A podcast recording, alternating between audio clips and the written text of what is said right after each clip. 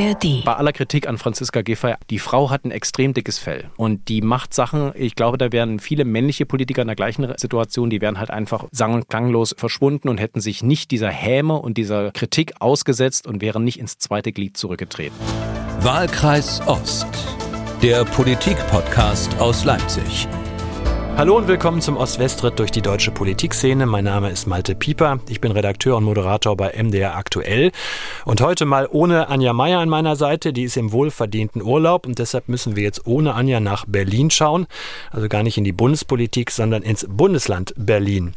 Denn da gibt es jetzt ganz amtlich seit diesem Donnerstag so eine Art Epochenwechsel. Zurück in die Zukunft lautet nämlich das Motto in unserer Hauptstadt, die ja zugleich ein eigenes Bundesland ist. In Berlin feiert die Große Koalition fröhliche Wiederauferstehung, das Bündnis aus CDU und SPD. Was für viele in den letzten Jahren der Inbegriff von Stillstand war, das soll jetzt eben im Roten Rathaus die Reformen der Zukunft bringen. Aber kann das funktionieren? Haben Schwarz und Rot wirklich so viel Kraft zusammen? Zumal es ja an diesem Donnerstag ein ziemliches Hin und Her war. Drei Wahlgänge allein brauchte CDU-Mann Kai Wegner, um ins Amt zu kommen. Und was läuft eigentlich in Berlin so anders als in Sachsen, Thüringen oder Mecklenburg-Vorpommern, dass ein solches Bündnis überhaupt auf eine eigene Mehrheit kommt? CDU und SPD, während beispielsweise die AfD nur einstellig über die Ziellinie humpelt. Fragen, die uns mein Kollege Sebastian Schöbel vom Rundfunk Berlin-Brandenburg beantworten kann. Sebastian moderiert dort den RBB Landespolitik-Podcast Spreepolitik. Das nur als Hinweis. Die Spreepolitik, aber auch unseren Podcast Wahlkreis Ost bekommen Sie beides werbefrei in der App der ARD Audiothek. Damit genug der Vorrede. Hallo nach Berlin. Hallo Sebastian. Hallo, grüß dich. Sebastian, gleich die einfachste Frage zum Anfang. Ist es jetzt wirklich der vielbeschworene Aufbruch oder ist es nur das Verwalten des chaotischen Berliner Status quo? Also der äh, chaotische Berliner Status quo, der wird höchstwahrscheinlich erhalten bleiben. Das wage ich jetzt einfach mal zu prognostizieren, völlig egal, welche Regierung wir hier in Berlin haben, denn irgendwie ist das ja hier auch Berliner Stadtkultur, dass wir ein bisschen anders ticken als andere und manchmal ticken wir auch äh, wirklich ganz, ganz anders. Äh, nein, aber Spaß beiseite. Ähm, es ist natürlich jetzt ähm, auf, weil die Legislaturperiode ja weiterläuft. Ähm, es ist quasi eine Unterbrechung gewesen für die Regierung in einer Abwahl mittendrin äh, und die neue Regierung macht dann äh, einfach weiter und hat dann noch etwa dreieinhalb Jahre Zeit. Das heißt also für große Epochenwechsel, große Umschwünge, große Rebellionen ist hier schlicht und ergreifend nicht die Zeit. Das heißt, es wird also äh, nicht äh, eine große Veränderung in der Stadt einziehen, zumal die Probleme, die wir hier in Berlin haben, die können nur langfristig gelöst werden. Kleines Beispiel, äh, Schulsanierungsprogramm. Ich glaube, wir beschäftigen uns seit 20 Jahren damit. Da hat Berlin einfach einen so massiven Rückstand, äh, das kann auch eine Regierung innerhalb von drei Jahren nicht lösen. Der neue regierende Bürgermeister Kai Wegner von der CDU, der hat ja interessanterweise selbst die Latte auch schon ziemlich niedrig gehängt an seine eigene Regentschaft. Äh, da können wir mal kurz reinhören. Diese schwarz-rote Koalition ist keine Liebesheirat. Stimmt. Aber das muss sie auch gar nicht sein. Eine Zwangsheirat wie Rot-Grün-Rot ist es aber auf jeden Fall nicht. Und mit Rot-Grün-Rot ist der bisherige Senat gemeint, also SPD, Grüne und Linke, die ja bis zuletzt äh, nicht nur viele Fans in allen drei beteiligten Parteien hatten, sondern nach wie vor ja auch über eine Mehrheit im Abgeordnetenhaus verfügen. Das heißt, die alte Koalition hätte theoretisch auch einfach weitermachen können. Aber diese Mehrheit wird eben nicht genutzt, sondern Franziska Giffey als SPD-Spitzenkandidatin führte ihre Sozialdemokratie in die Rolle des Juniorpartners der CDU.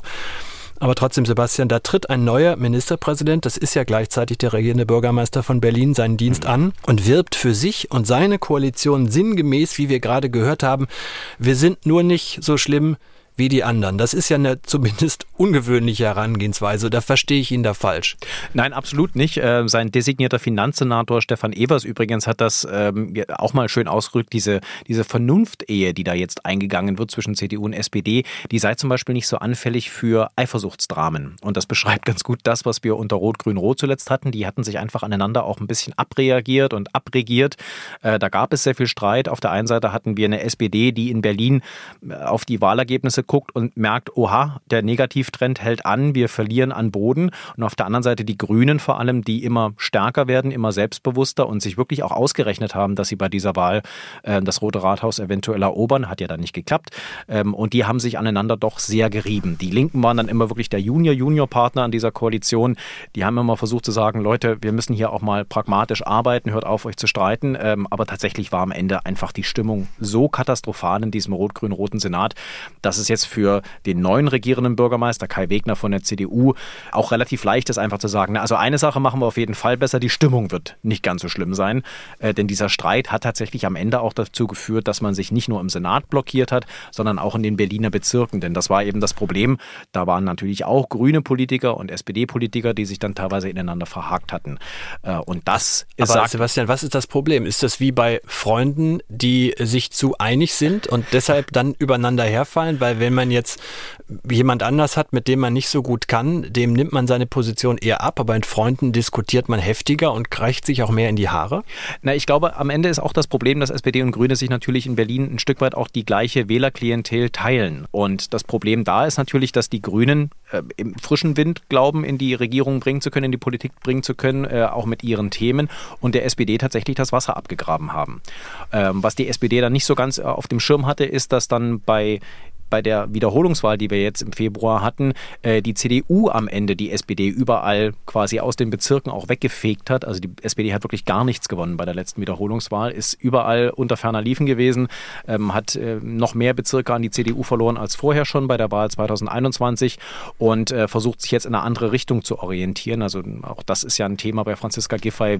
Wohin geht es eigentlich mit der SPD in Berlin? Sie möchte sie eher Mitte rechts äh, auf dem politischen Spektrum ähm, ja, positionieren. Also so, so eine Helmut Schmidt-SPD. Genau, so ins bürgerliche Lager auch reingucken, während die Grünen halt eher so für den progressiven Teil äh, der Stadtbevölkerung stehen, die eher so links ticken, auch auf Klimaschutz zum Beispiel achten, äh, denen allerdings dann auch gerne mal die Randbezirke ein bisschen egal sind, weil da wohnen maximal noch ihre Eltern im Einfamilienhaus, aber die wollen halt in die Innenstadt.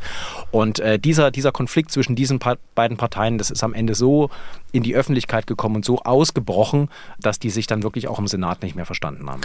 Es ist ja auch eine Note da reingekommen in diese Begründung zum Schluss, warum die SPD diesen Schwenk nach rechts zur CDU äh, gemacht hat, den man inzwischen häufiger auf mehreren Ebenen hat. Und das hat was damit zu tun, wie du gerade die Gemengelage beschrieben hast. Denn wenn man sich im Bund das Ganze anguckt, da wird inzwischen ja auch diskutiert äh, in der Ampel und da scheinen sich inzwischen auch Partner eher einig zu sein. Also die SPD flirtet da mehr mit der FDP in geraumer Zeit auf Bundesebene. Und bei euch konnte man den sozialdemokratischen Partei- und Fraktionschef Raid Saleh nach dem Mitgliedervotum mit folgenden Worten vernehmen. Und das finde ich, da erreichen wir jetzt wirklich eine Ebene, die finde ich hochinteressant, weil es galt ja bislang immer Rot-Grün, SPD und Grüne. Das sind die beiden Parteien, die am besten füreinander geeignet sind, die am einfachsten zusammenkommen, wo das programmatisch einfach immer wie am Schnürchen läuft. Aber hören wir mal wie Raed Saleh unter anderem den Wechsel zur CDU begründet hat. Ich hätte mir gewünscht, eine starke SPD und eine SPD, die im Grunde genommen das Rote Rathaus verteidigt. Es war aber mit den Grünen nicht möglich. Wir hätten dafür zu viele Themen aufgeben müssen. Gebührenfreie Bildung. Wir hätten Geld rausziehen müssen aus dem Sozialetat, um das Thema Klima zu finanzieren. Heute finanzieren wir es mit einer Kreditaufnahme. Also zwischen SPD und Grünen habe es nicht mehr funktioniert. Jetzt ist ja in Berlin die besondere Situation, die SPD ist noch exakt 53 Stimmen stärker als die Grünen. Beide 18,4 Prozent der Stimmen eingefahren.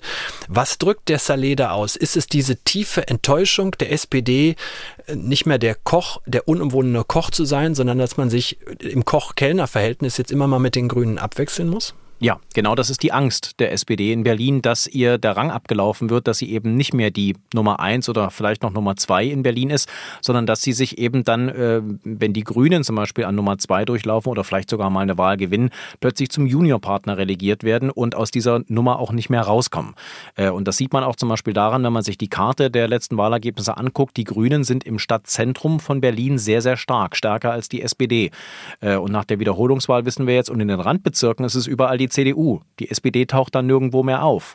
Und äh, wenn der Trend anhält, dann ist die SPD auf dem Weg zu einem dauerhaften Juniorpartner von entweder einer CDU-Regierung oder einer grünen geführten Regierung zu also werden. Also ungefähr so, wie wir das hier in Sachsen, Sachsen-Anhalt, Thüringen schon kennen, wo man sich auf um die genau. 10 Prozent verzwergt hat. Ganz genau. Und äh, das weiß natürlich Raed Saleh. Man muss übrigens vorsichtig sein mit der Schuldfrage. Wer, an wem ist das am Ende gescheitert, diese, äh, die Koalitionsverhandlungen oder Sondierungsgespräche zwischen SPD, Grünen und Linken?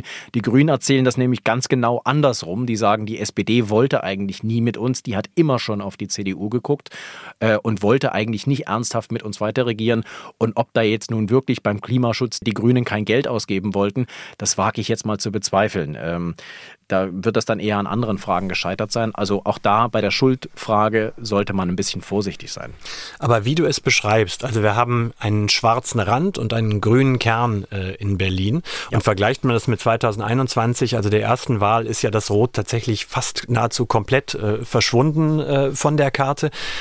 Aber kann denn das strategisch, was der äh, Raed Saleh und äh, Franziska Giffey, was sie da vorhaben, kann das denn eigentlich funktionieren? Warum sollte auf einmal der Stadtrand SPD wählen oder warum sollte der Kern auf einmal SPD wählen? Äh, ich verstehe die Strategie nicht, wenn man jetzt als Juniorpartner in diesem Bündnis mit der CDU läuft. Äh, du hast genau das Gefühl beschrieben, was man bei Grünen und Linken nach dem Scheitern der Sondierungsgespräche ähm, in Gesprächen mitbekommen hat. Die haben sich vor den Kopf geschlagen und gesagt, was machen die denn da? Wir verstehen es nicht. Und ganz ehrlich, ich habe auch noch Schwierigkeiten zu verstehen, wohin die SPD jetzt eigentlich will. Also ihr erklärtes Ziel ist es, sie wollen sich jetzt in den nächsten drei Jahren als linker, progressiver Teil einer von der CDU geführten Regierung präsentieren. Das heißt, sie wollen im Prinzip auch wieder ihr, äh, ich sag mal, ihr linkes Portfolio stärken und stärker wieder als soziale Partei wahrgenommen werden, nicht als bürgerliche Partei und damit dann im Prinzip dort wieder gewinnen, wo sie jetzt bei der Wahlwiederholung krachend verloren hat. Ob das aufgeht, wissen wir nicht. Und es ist tatsächlich ein sehr riskantes Spiel, denn warum sollte man tatsächlich, wenn diese Regierung schwarz-rot erfolgreich ist, warum soll man dann 2026, wenn man in einem Randbezirk lebt, warum soll man dann die SPD wählen? Denn es läuft ja ganz gut, die CDU führt, die SPD ist als Junior mit dabei, dann klappt das schon irgendwie mit unseren Themen, zum Beispiel mehr ÖPNV, bessere Straßen, damit wir mit dem Auto mal in die Innenstadt fahren können und so weiter. Das heißt also, irgendwann muss die SPD eigentlich auf Widerstand schalten und äh, im Prinzip sich auch mal gegen die CDU positionieren. Und dann haben wir wieder die gleiche Situation, wie wir sie auch unter Rot-Grün-Rot hatten, dass man sich im Senat ständig streitet, weil die SPD versucht, ihre Position festzufahren und die CDU versucht, ihre Themen umzusetzen. Und dann am Ende verhaken die sich auch wieder. Also äh, so ganz weiß hier noch keiner, wo die SPD mit dieser Strategie hin will, aber sie sind davon überzeugt, zumindest die Führungsmannschaft um Franziska Giffey und Raad Saleh, dass das klappt. Tja, manchmal hilft ja auch ein bisschen über den Tellerrand zu schauen, um wieder das beliebte Beispiel Sachsen äh, zu nehmen. Da hat man das ja jahrelang versucht. Da ist die SPD inzwischen auf Platz fünf im Parlament angekommen, hinter den Grünen auch noch gelandet mit nicht mal acht Prozent. Also da ist schon mal die Strategie krachend gescheitert. Jetzt ist natürlich Berlin und vor allen Dingen auch Westberlin, darf man ja auch nicht vergessen. Da gibt's ja immer noch Leute, die seit 30 Jahren das Kreuz an der immer gleichen Stelle machen äh, oder noch länger. Wenn du auf dieses, diese Diskrepanz innerhalb der SPD schaust, auf diese Strategiedebatte und dieser Mitgliederentscheid von, was waren es, 53, zu 46, ist ja jetzt auch äh, eine sehr enge Angelegenheit gewesen. Kommt Wer, an, wie man fragt. Ja, klar. Wer streitet denn da eigentlich gegen wen? Sind es die jungen Woken, die gegen die alten Autofahrer in der SPD in, SPD in Steglitz oder in Reinickendorf kämpfen oder wer ist es? Also dieser Konflikt ist auf jeden Fall da. Und die Jusos, äh, gut, die Jusos sind irgendwie immer dagegen, was die SPD-Spitze macht, ähm, aber die sind tatsächlich auch hier die Wortführer gewesen, derer, die sich gegen diese Koalition Schwarz-Rot ähm, aufgelehnt haben innerhalb der SPD und die Diskussion war laut, sie war hart, sie war teilweise auch ein bisschen unter der Gürtellinie, aber sie hat auf jeden Fall die Partei bewegt. Man hat richtig gesehen, die SPD in Berlin ist gespalten. Und es sind eben nicht nur die Jusos, die sowieso immer eher dagegen sind, sondern es sind auch ältere Parteimitglieder, es sind auch ganz, ganze Kreisverbände, äh, Bezirksverbände, die sich ganz offen gegen diese Koalitionsoption ausgesprochen gesprochen haben. Das war nicht nur einer am Rand irgendwo, das waren mehrere. Und äh, da merkt man richtig, dass es innerhalb der SPD einen Richtungskampf hier in Berlin gibt. Und einige wissen eben, wir müssen uns eigentlich äh, Richtung progressiv linker Mehrheit orientieren, weil das ist da, wo das Herz der Stadt schlägt. Die Stadt Berlin ist eben eher links, eher jung, eher alternativ und nicht äh, so bürgerlich.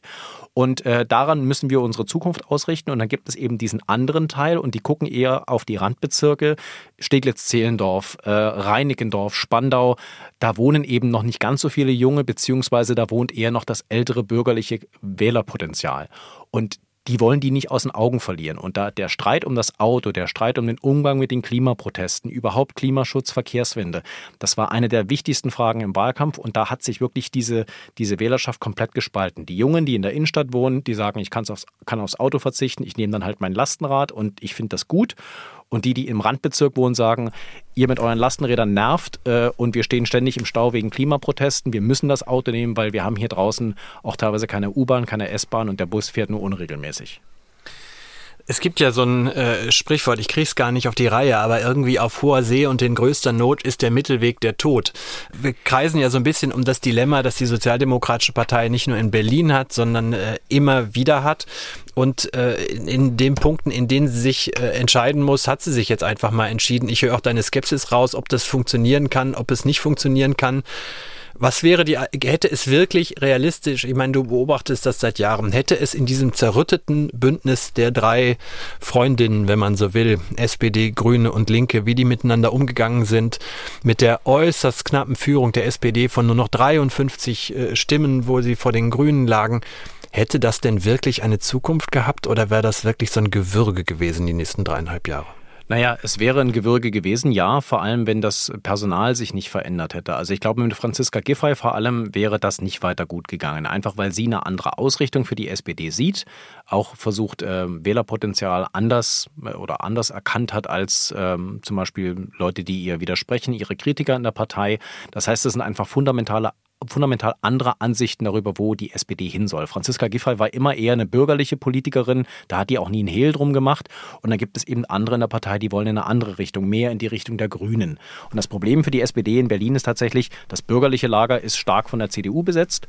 Das linkse, linke, progressive Lager, das grüne Lager ist eben auch besetzt. Da haben wir die Linken und wir haben eben auch die Grünen. Die sind sehr stark in Berlin. Wo soll die SPD dahin? Und jetzt muss sie sich entscheiden. Franziska Giffey hat sich entschieden, aber sie weiß auch, und auch wenn sie so tut, als wären diese 53, irgendwas Prozent äh, bei der, bei der Mitgliederbefragung eine große Mehrheit gewesen, war es natürlich nicht. Die Partei ist ziemlich genau in der Mitte gespalten. Und ob sie, wenn sie keinen Erfolg vorweisen kann in den nächsten drei Jahren, dann wird es sehr, sehr schwer für diesen Flügel der SPD noch weiter zu verteidigen, dass bürgerlich, also rechts der Mitte, es für die äh, SPD weitergehen kann. Das, also das zu argumentieren wird für die dann richtig schwer. Das heißt, das sind jetzt auch drei extrem wichtige Jahre für die SPD in Berlin.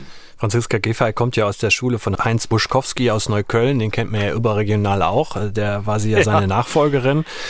Wie sehr hat dich denn eigentlich überrascht, dass die jetzt inzwischen ja nicht mehr regierende Bürgermeisterin, neue Wirtschaftssenatorin, dass die diesen äh, Sprung zu Schwarz-Rot äh, gemacht hat oder deutete sich das vorher mal an? Das hat sich schon angedeutet bei der Wahl 2021. Das war eigentlich allen klar, dass sie am liebsten irgendwie mit der CDU zusammen regieren möchte. Man muss mal äh, bei aller Kritik an Franziska Giffey eines auf jeden Fall äh, ihr zugute halten. Die Frau hat ein extrem dickes Fell. Und die macht Sachen, ich glaube, da wären viele männliche Politiker in der gleichen Situation, die wären halt einfach irgendwie sang- und klanglos irgendwie verschwunden und hätten sich nicht dieser Häme und dieser Kritik auch aus den eigenen Reihen ausgesetzt und wären nicht ins zweite Glied zurückgetreten. Und das muss man Franziska Giffey lassen. Das macht sie. Damit ist sie eine der ganz wenigen, ich glaube, sie ist die erste Ministerpräsidentin überhaupt, eine Landeschefin, die quasi in, in die zweite Reihe zurücktritt und bei der Regierung, die sie jetzt gerade aus dem, aus dem Amt gehoben hat, quasi, ähm, dann da einfach Senatorin oder Mitglied der Regierung wird und dem Wahlgewinner dann im Prinzip zuarbeitet. Das ist ungewöhnlich und das zeigt auch, dass Franziska Giffey in bestimmten Situationen halt einfach anders entscheidet, als es viele andere vor ihr getan haben. Sie hat dazu ja bei Markus Lanz im ZDF eine interessante Geschichte erzählt und äh, die geht nämlich so. Äh, Angela Merkel hat nach ihrer Entscheidung für Schwarz-Rot und damit auch der Entscheidung, dass sie selbst in die zweite Reihe zurückgeht, Angela Merkel hat mit ihr Kontakt aufgenommen. Hören wir mal rein. Sie hat mir eine Nachricht geschickt. Ah, okay. Und äh, wir haben dann äh, auch noch telefoniert. Hat sie gratuliert zu diesem Schritt? Nee, sie hat äh, mit dem Wort Chapeau äh, kommentiert. Chapeau? Ja. Und Wie das, ist das gemeint? Chapeau, dass Sie es nicht mehr machen wollen oder Chapeau, dass Kai Wegner jetzt Bürgermeister ist? Diesen Schritt zu gehen, zu sagen, wir haben ein Wahlergebnis, 28 Prozent CDU, 18 Prozent SPD. Mhm. Ich bin der Überzeugung, dass ein sozialdemokratisches Bündnis mit der CDU mhm. äh, gut für diese Stadt ist. Wir haben dafür verhandelt, wir haben ein sehr gutes mhm. Ergebnis erzielt und ja, dafür gehe ich einen Schritt okay. zurück, um das zu ermöglichen. Sebastian, trotzdem wurde und wird Franziska Giffey ja mit Helme überschüttet. Also ist ihre Erzählung, es geht mir um die Sache, es geht mir um sozialdemokratische Inhalte, deshalb gehe ich einen Schritt zurück, um die durchzusetzen. Ist die so unglaubwürdig? Nein, ich halte es nicht für unglaubwürdig. Ich glaube auch, dass zum Beispiel dieser Machtanspruch, es wird ihr ja auch vorgeworfen. Wir kriegen ja, ich gucke ja auch in den sozialen Medien, wie wird sie eigentlich da wahrgenommen und wie wird über sie gesprochen. Er wird ihr immer vorgehalten, ja, du bleibst doch nur jetzt in der nächsten Regierung drin, weil du, äh, du willst weiter an der Macht bleiben. Und das ist natürlich naiv. Na klar wollen Politiker Macht haben. Das gehört mit zu dem Job dazu.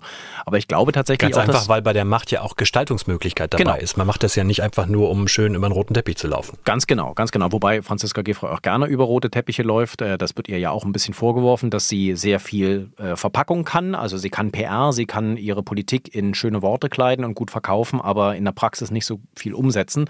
Sie wird jetzt als äh, Wirtschaftssenatorin äh, drei Jahre die Chance haben, Sachen umzusetzen, ganz praktisch. Ich glaube trotzdem, dass sie wirklich tief davon überzeugt ist, dass sie für diese Stadt die richtigen Rezepte hat, für die Probleme auch der Stadt die richtigen Lösungen anbieten kann und die wir sie durchbringen. Und sie denkt natürlich auch an ihre Partei, denn sie hat, glaube ich, durchaus Angst, dass wenn die SPD von dieser nicht mehr an der Regierung ist in Berlin, dass sie ganz schnell quasi ins Abseits gerät und dann auch keine Chance mehr hat, wirklich äh, mitzugestalten. Und deswegen klammert sie sich und äh, ihre SPD so an die Macht und an die Regierung, irgendwie dranbleiben, irgendwie immer mit dabei bleiben, damit man relevant ist. Und ähm, ja, das ist ein existenzieller Kampf, den die SPD hier in Berlin gerade führt, das muss man sagen. Und mit äh, der quasi, naja, es ist ja kein Rücktritt, also mit dem nicht mehr Wiederwählen von Franziska Giffey als regierende Bürgermeisterin und dem Wechsel zu Kai Wegner gibt es ja jetzt auch einen Ostdeutschen, eine Ostdeutsche weniger im Amt äh, des äh, Ministerpräsidenten, denn Franziska Giffey wurde ja in Frankfurt-Oder geboren, ist in Fürstenwalde in Brandenburg aufgewachsen. Kann man da was reingeheimnissen, dass sie diesen ungewöhnlichen Weg geht, dass sie noch nicht so ganz durch die westdeutschen Tretmühlen gelaufen ist, dass sie das macht?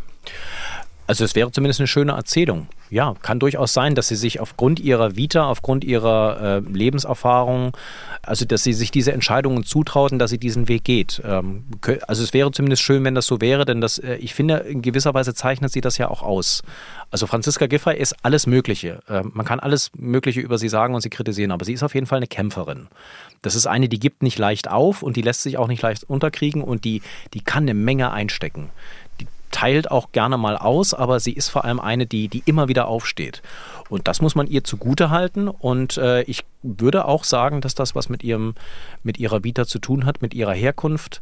Und ich bin gespannt, wie sie sich dann als Wirtschaftssenatorin schlägt. Das ist auf jeden Fall ein Ressort, wo sie glänzen kann. Da kann sie auch viel Geld ausgeben. Es ist gerade erst ein 5 Milliarden Paket für Klimaschutz äh, vom, äh, von der neuen Regierung angekündigt worden. Viel von diesem Geld wird über die Wirtschaftsverwaltung ausgegeben. Und dann kann sie zeigen, wie sie in der Praxis tatsächlich mal Sachen umsetzt und kann versuchen zu glänzen. Sie hat nicht viel Zeit, aber ein bisschen schon. Ich habe am Anfang gesagt, das ist der Versuch, zurück in die Zukunft zu gehen mit der großen Koalition, dem schwarz-roten Bündnis. Aber wenn man sich dann anguckt, wer da jetzt seit äh, diesem Donnerstag im Senat sitzt, dann äh, angeführt von jetzt einem äh, Westdeutschen, von äh, Kai Wegner, dann reibt man sich ja schon ein bisschen die Augen, weil das hätte man eigentlich gar nicht erwartet in einem schwarz geführten Senat, wenn man seine ganzen Stereotypen zusammennimmt. Von den zehn Senatorinnen und Senatoren sind sieben Frauen und vier Ostdeutsche. Ganz genau. Das ist ein sehr ostdeutsches Kabinett, wobei ähm, Ostdeutsche in der Berliner Regierung, das ist jetzt kein, kein Novum bei uns, ähm, aber tatsächlich gilt es äh, mit zu vermerken, wenn die Leute jetzt sagen, Kai Wegner ist doch so ein angestaubter, konservativer Mensch. Nee, nee, der hat ein, ein sehr vielfältiges Kabinett sich da zusammengestellt, einen sehr vielfältigen Senat. Und äh, es ist auch übrigens ganz spannend, es wird auch weiterhin jemand aus Dresden in diesem Kabinett sitzen, an, in an diesem Senatstisch. Äh, die bisherige Sozialsenatorin Katja Kipping ist Dresdnerin, gebürtige Dresdnerin, ging aufs Annengymnasium, wer das noch kennt dort. Die Annenschule ist heute eine internationale Schule, auf die bin ich übrigens auch gegangen. Und die neue Bildungssenatorin von der CDU, Katharina Günther-Wünsch, ist auch gebürtige Dresdnerin und die ist auch Annenschülerin äh, gewesen. Die beiden kennen sich nicht direkt persönlich aus der Schulzeit, aber da gibt es ein paar Verbindungen über, über die, die Familien. Also dieses ostdeutsche Element im neuen Senat unter Herrn Wegner, äh, das ist auf jeden Fall sehr stark und sehr viele Frauen. Und der sächsische Einfluss, äh, wie ganz früher, ist auch weiter stark vertreten. Dresden sitzt mit mit am Tisch, jawohl. Absolut. Da müssen wir aber bei Dresden noch eine andere Frage klären, beziehungsweise bei Sachsen. Die Partei, die bei uns zuweilen gerne mal stärkste Kraft wird, auch bei der Bundestagswahl wieder stärkste Kraft geworden ist in Sachsen äh, und in Thüringen, nämlich die Alternative für Deutschland, kurz AfD, spielt ja in Berlin nicht wirklich eine Rolle. Einstellig ins äh, Ziel gekommen, wie beim letzten Mal auch. Zwei Wahlkreise ganz im Osten der Stadt gewonnen, aber ansonsten, wie gesagt, 9, noch irgendwas äh, Prozent. Warum zieht die AfD so gar nicht? Weil es gibt doch auch trotzdem genug Frustpotenzial in dieser Stadt. Gibt es auf jeden Fall. Äh, bei der Wiederholungswahl war definitiv die CDU die Protestpartei, die man gewählt hat, um sich gegen Rot-Grün-Rot äh, auszudrücken. Äh, da war es nicht die AfD. Und man muss dazu sagen, dass die AfD in Berlin anders tickt als zum Beispiel im Nachbarland Brandenburg. In Brandenburg ist sie sehr laut, allerdings auch teilweise sehr extremistisch in der Wortwahl. Da sind auch Leute dabei, die definitiv dem, dem ganz rechten Flügel der Partei zuzuordnen sind. So extrem ist die Partei, die AfD in Berlin nicht. Da ist sie tatsächlich eher, ich sag mal, sie ist sehr konservativ, das auf jeden Fall und fällt auch immer mal wieder in Debatten, gerade was das Thema Migration angeht, mit teilweise ziemlich krassen Aussagen auf. Aber sie ist, sie ist nicht so äh, extremistisch wie in Brandenburg. Äh, eher pragmatisch und die Parteichefin der AfD hier in Berlin, äh, Christine Brinker, ist auch eher eine Haushaltspolitikerin, eine Finanzpolitikerin, die, die haut nicht so auf den Busch. Und es gibt immer mal wieder fragwürdige Personalien, aber nichts, was mit dem in Brandenburg oder in Sachsen ähm, vergleichbar wäre. Und ähm, man muss auch sagen, im Wahlkampf zum Beispiel, wir hatten ja in der Silvesternacht Krawalle, da waren auch Menschen mit Migrationshintergrund beteiligt als Täter. Da hat vor allem die, die CDU eine Debatte darüber geführt, geführt über die Herkunft von bestimmten Straftätern in Berlin, wollte dann unter anderem wissen, wie heißen denn eigentlich die Verdächtigen, wie sind denn deren Vornamen. Äh, das hat ihr sehr viel Kritik eingebracht. Da wurde auch gesagt, die CDU sei, und das gab es übrigens auch in der SPD, äh, die Kritik, ähm, dass die CDU sich da ähm, äh, ausländerfeindlicher Argumente bedient hätte. Und da hatte die AfD gar nicht mehr so wahnsinnig viel Platz, sich auszubreiten, argumentativ. Deswegen, also bei der Wiederholungswahl zumindest, war für die Leute, die konservativ wählen wollten, die rechts wählen wollten, war eher die CDU die Wahl und nicht die AfD. Aber da wir eben auch schon über mögliche Strategie und Strategiefehler der SPD gesprochen haben, müsste man dann nicht zur Kenntnis nehmen, äh, wenn die AfD in Sachsen, in Thüringen, in Sachsen-Anhalt, in Brandenburg, auch in Mecklenburg-Vorpommern mit einem deutlich, ja zum Teil völkischeren Kurs, einem deutlich äh, weiter rechtsaußen Kurs und nicht nur mit so einem konservativ-bürgerlichen Kurs. Also wenn man mit dem viel extremeren viel erfolgreicher war und mehr als doppelt so viel Stimmen eingefahren hat wie in Berlin. Gibt es da jetzt auch eine Debatte in der AfD in Berlin, ob man den Kurs Richtung Brandenburg, Richtung Thüringen verschiebt? Noch nicht so laut und deutlich. Das liegt auch an der Parteichefin Christine Brinker, die diese Diskussionen ziemlich unterm Deckel hält. Äh, man muss dazu sagen, dass Frau Brinker sich innerhalb ihrer Partei mit Hilfe eben dieser eher rechtsaußen Politiker durchgesetzt hat. Also deren Hilfe hat sie zumindest dankend in Anspruch genommen. Äh, sie selbst äh, ist nicht Teil des ehemaligen, inzwischen aufgelösten, aber immer noch aktiven Flügels in der AfD. Aber sie äh, hat sich auf jeden Fall mit deren Stimmen wählen lassen. Ähm, die hatten vermutlich Hoffnung, dass sie die Partei eher dann weiter nach rechts rückt. Das ist bisher nicht passiert.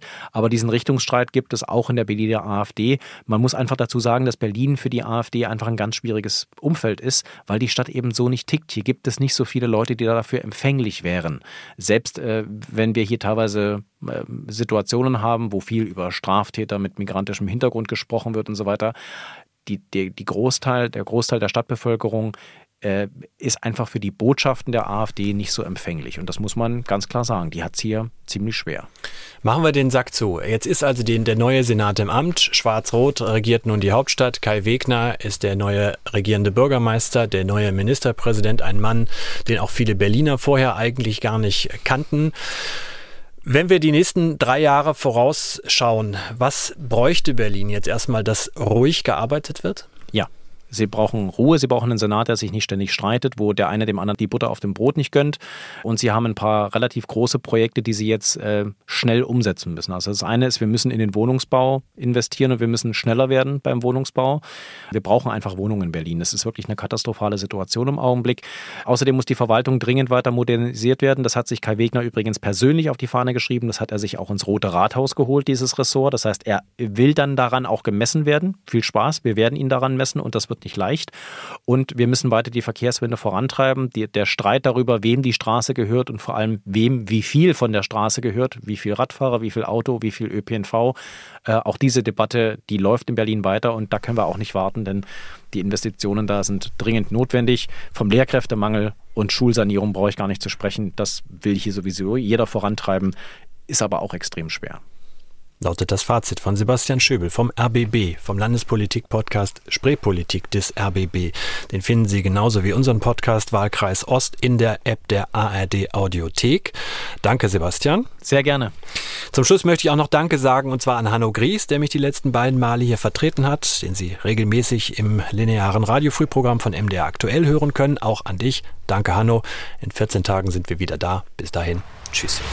Wahlkreis Ost der Politik-Podcast aus Leipzig.